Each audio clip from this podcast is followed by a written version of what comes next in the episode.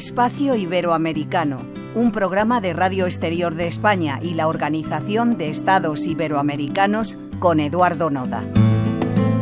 Bienvenidos. 500, ese es el número. Hoy celebramos con entusiasmo el episodio 500 de nuestro podcast Espacio Iberoamericano.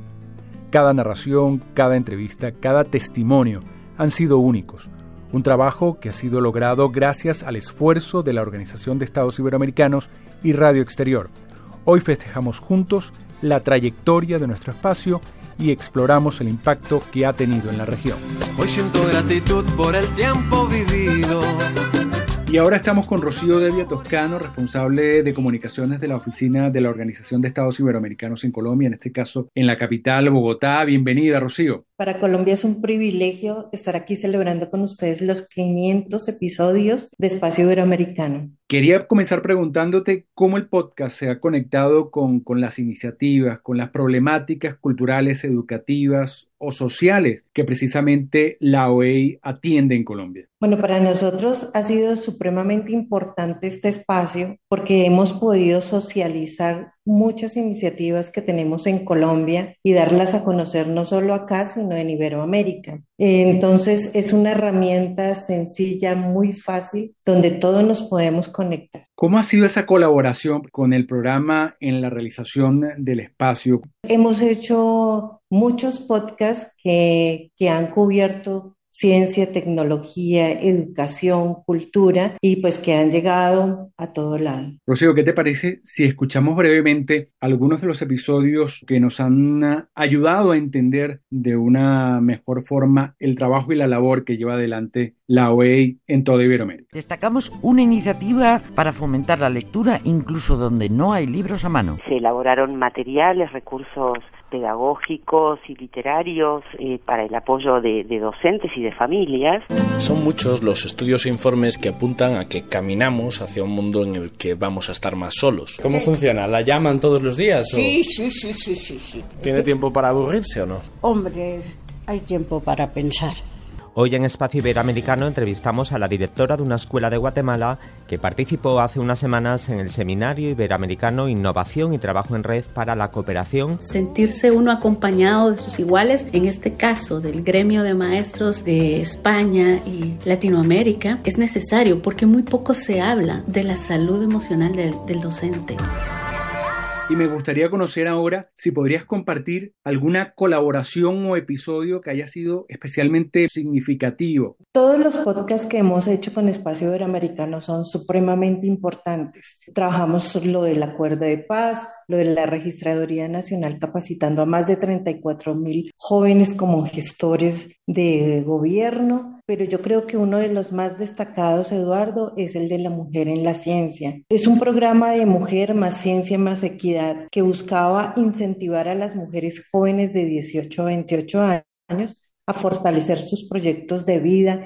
empoderamiento y liderazgo, todo enfocado a la ciencia. Entonces, esto impactó a más de 15 mil mujeres en Colombia de varias procedencias y varias minorías étnicas. Entonces, las empoderamos a través de cursos de pasantías nacionales e internacionales, donde algunas estuvieron visitando España y haciendo intercambios de experiencias exitosas en eso. ¿Dónde crees que radica realmente la importancia, por ejemplo, de un espacio como este, eh, Rocío? Bueno, a través de este espacio damos a conocer todas estas iniciativas y no solo eso, sino que gracias a este espacio eh, hemos encontrado alianzas porque las han escuchado otros países y nos han pedido como eh, que los ayudemos y les colaboremos para implementarlos en sus países. Rocío, un mensaje final para todos y cada uno de los que forman parte del área de comunicación en los países donde la Organización de Estados Iberoamericanos tiene presencia.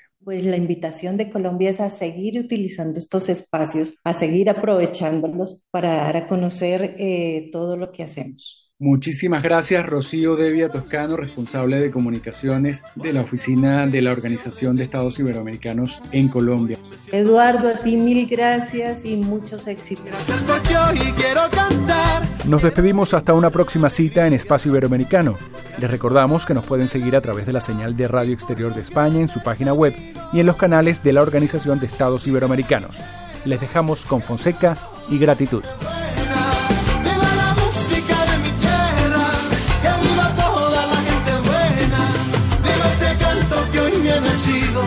Que a cantar vengo amanecido. Viva este canto que hoy me ha nacido y que a cantar vengo amanecido.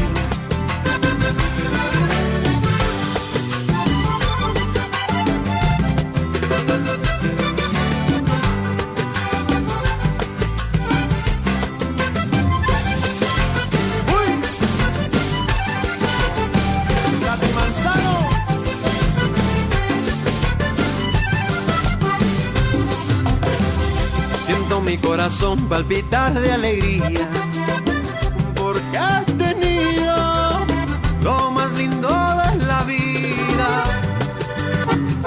En los rayos del sol iluminando el río. Gracias por la montaña que tanto adorna el pueblo mío. Por mi familia y mi tierra que me dieron los principios. Por este amor que nació desde niño. Siento agradecido. Gracias porque hoy quiero cantar, quiero gritar de alegría. Gracias por darme la amistad y por los grandes amigos.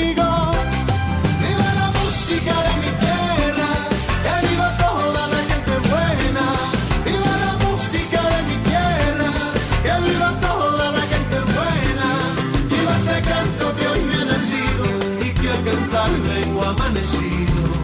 Viva este canto que hoy me ha nacido y que a cantar vengo